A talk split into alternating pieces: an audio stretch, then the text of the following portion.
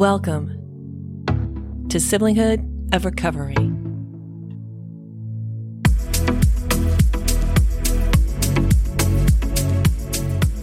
Hi, this is Angie Reno, and the holidays are over. Yes.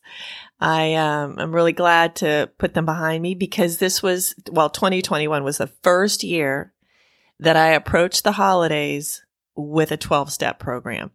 And it was kind of cool because every time I got anxious, I kind of said, okay, what about today? There's a gentleman that's in my recovery ecosystem. He's phenomenal. And uh, I was really worried about something in the middle of the summer of, of 2021. And he just looked at me. He said, Angie, that's why we go on 24 hour increments. And I'm like, okay, okay, I can handle that. So just go to work, go to the gym, and that's it. And I survived. And I actually had a pretty good holiday season too. So uh, for me personally, I'll open up that window a bit. There's a lot of anniversaries right around Christmas time and New Year's. I think I mentioned this in the earlier episodes that uh, I guess I have a sense of humor. I don't know, but I did enter my qualifier into a treatment program on the 31st. So that was, that was, uh, their New Year's Eve plans. And it's, it, what I love about the program and how much work my qualifier has done is it's now kind of a joke and that's awesome. Um, let's see what else. So I have a huge commitment to sharing free resources that can help anybody and everybody in the recovery process. And I have found an amazing discovery. Rich Roll Podcast. It's the The Rich Roll Podcast if you're searching it on your podcast provider applications. And the one episode that I discovered, the first one I discovered was episode 644, 644. It is entitled Addiction and Recovery Masterclass.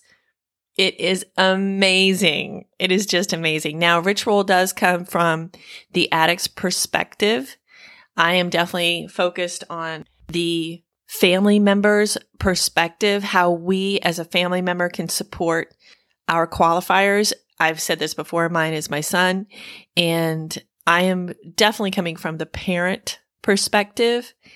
And the more that I learn, both at research level, neuroscience level, and uh, from my recovery leaders in my recovery ecosystem is that the more work that family members do, the higher the success rate is for the recovering addict or the recovering child who's struggling with a substance use disorder. And I'm learning a lot of the 12 step programs are even applicable to behavioral challenges. I'm not going to go there because I don't have the experience to go there. So I'm going to stay in the SUD realm, substance use disorder realm, because that's what I'm doing. That's where I'm working. But back to this discovery, it is a fantastic insight and view into the addict's challenges. And the longer I am in the recovery community, the greater my respect is for the recovering addict. So please check that out. The Rich Roll podcast, episode 644, and enjoy. So, how are we going to start off 2022? I thought about so much of what I tackled last year, and it, it really is convoluted because I was thrown into a world that I completely didn't understand and that I had to learn about probably within a condensed time frame of I, I want to say five to one. A five to one ratio, meaning in my mind, is that it probably took five years to develop, and I'm having to learn all of this information in one year to kind of catch up to what created that chaos and how I can help understand both my part and what I can and cannot influence. And by the end of the year, I, I realized very quickly that the only thing I can influence is myself. The recovery community is steeped with information. It is steeped with science. It is steeped with experts. One of my favorite is Anna Lembke. She has a book out right now called The Dopamine Nation. And She had an interview with Rich Roll uh, also, which I strongly recommend to listen to. I don't have the episode number right now. One of the most profound things that I heard in that is that addiction touches everyone. The socioeconomic class is not there. It's it's probably one of the most unbiased afflictions of humanity, really. It is influenced by trauma, but there are people that can be raised in a wonderful home with two loving, caring, and structured parents, and that person can also develop an, an addiction. As I did go through the 12 steps, I remembered that there was a big focus on shame. And then I started listening to the parts of letting go. I also started listening to the aspect of control. And I'm listening to the 12 steps. I'm listening to all these neuroscience podcasts. I'm reading all these books. And I'm kind of in awe at how the 12 step program that was developed in the early part of the 1900s can align with so much of what we're discovering right now within the neuroscience field. What I'm going to do in this episode is tackle the concept of powerlessness in the in the first step and as it relates to neuroscience. Yeah. Just just like that's that's all I'm going to tackle. I mean, that's so huge in and of itself. I'm like, okay. way to set the bar, right? On your first episode of 2022. Okay, so I'm going to try to give this a shot. The psychology of controlling behavior comes into play if you are a parent and you find out that your child is doing drugs. The situation is obviously not one that you planned for. The goal, the outcome is looming, the worst case scenario, most likely. Well, for me, it was the worst case scenario is rolling around in your thoughts, your process, your daily um, thinking. And what happens is you start to want to engage, control the outcome, change the direction of the chaos. The what I have seen, and this existed in my own situation, and a lot of parents that I talk to in groups and 12 step programs, and also group therapy and in, in intensive therapy. I mentioned that I went to the Evoke Therapies intensives, which was excellent. Strongly recommend it. What happens is when the parents start dialoguing, we all come to the realization that most of the drug use had been going on by the time it got to the point of treatment, at least one year, if not multiple years. So I almost want to say, let's just sit and rest with that for a while, but I'm on a podcast. So, uh, so what happens when that is realized? What happens when that comes to the point of, I've got to put my child into treatment? there is a strong desire to control the outcome. There is a strong desire to get your child healthy and back on the quote unquote right track. This, the first step says we have to admit we were powerless. I don't know how much better that one step can relate to the point where a parent is at when they realize that they have to put someone they love into a treatment center. The alignment is perfect. So what's going on inside the brain? Now, when you go into scientific studies, I'm not a scientist, not going to even try to go there, but a lot of what you read is the impact of dopamine and the amygdala when situations come into play, such as entering a situation of chaos, entering a situation when you're finding out that your kid's taking drugs, how to combat that. You know, I mean, you're looking at something that is probably one of the most important things in your life. And all these external influences, friends, situations, school, all of these things you can't control. So going back into the dopamine, the amygdala, the fight or flight response, there's so much happening inside your brain at a neuroscience level and there's so much happening inside your body at a physiological level. Your heart rate, your breathing, the stress levels, all of this is going on.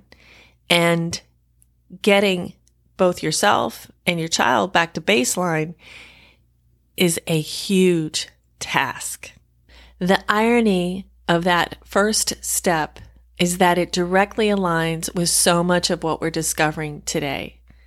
Nearly 100 years later, at a neuroscience level, when we look at brain waves and look at all the data that's coming in about how the brain reacts when it is in a restful state versus a high state, a high, highly activated state of trying to achieve goals, the dopamine rush, and a skewed and unbalanced dopamine baseline, dopamine, a dopamine level where you're emotionally healthy, your well-being is solid, you're not constantly activated. And again, follow Anna Lembke, don't follow me on, on how this works. So the admitting to yourself and others that you're powerless over what is going on, it is a way to give yourself really a break. You can't control what's going on with the addict and the addict can't control their addiction. There's an interesting article in Neuroscience News and it's entitled Memories from Barrier to Letting Go of Objects for People Who Hoard. It's a completely different subject, but when I was reading it, I realized that one of the hardest things that I had to do as a parent was to let go of my expectation of where I should be in my relationship with my son. This is ironically one of the biggest hurdles that so many of the parents that I've been with and myself included in the parent groups have to overcome that vision of what was to be. And I don't have any kind of research that I can quote or I can put into the show notes for you on what that memory impact of holding that baby, you know, playing with that young child has on how we're reacting to the current situation when we're dealing with the addiction. I could imagine that it is profound. I do know, and I've provided the research in previous episodes, and I'll attach it again to the show notes here, is that the readiness to support change is incredibly impactful on the addict's success in the program, as it is in creating that new family structure. So what does happen when you change something? You've got to let go of previous expectations, previous norms, previous structures. So at a neuroscience level, is that one step, the first part of rewiring your neuroplasticity? I think it is. I have zero degrees to support that thought, but I think it is. So yeah, that's pretty much my really high level layman's point of view on step one and neuroscience. but anyway, so I'm going to go through the other steps too and kind of attach it to what I'm reading at a neuroscientific level, at a psychology level. And I'm going to attach it to how we can get there in our brains, CBT, EMDR and cognitive behavioral therapy. And EMDR is eye movement desensitization and reprocessing therapy. That's really hard to say fast. but I do know that that has provided my own son some amazing results. And I'm just so pleased about that. And uh, yeah, to reemphasize too, it's great to listen to all these podcasts. It's great to search up resources on the internet, but please, please get yourself a licensed therapist.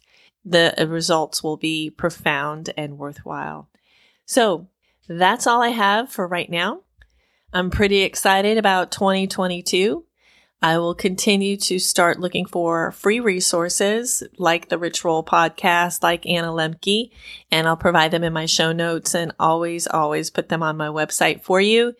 And if you're just entering this journey, it sounds very distant when I say this, but it could be one of the greatest journeys that you've ever been on in your entire life. So check out my website, www.siblinghoodofrecovery.com. I'm on Instagram, Siblinghood of Recovery, and I'll talk to you later. Have a good week.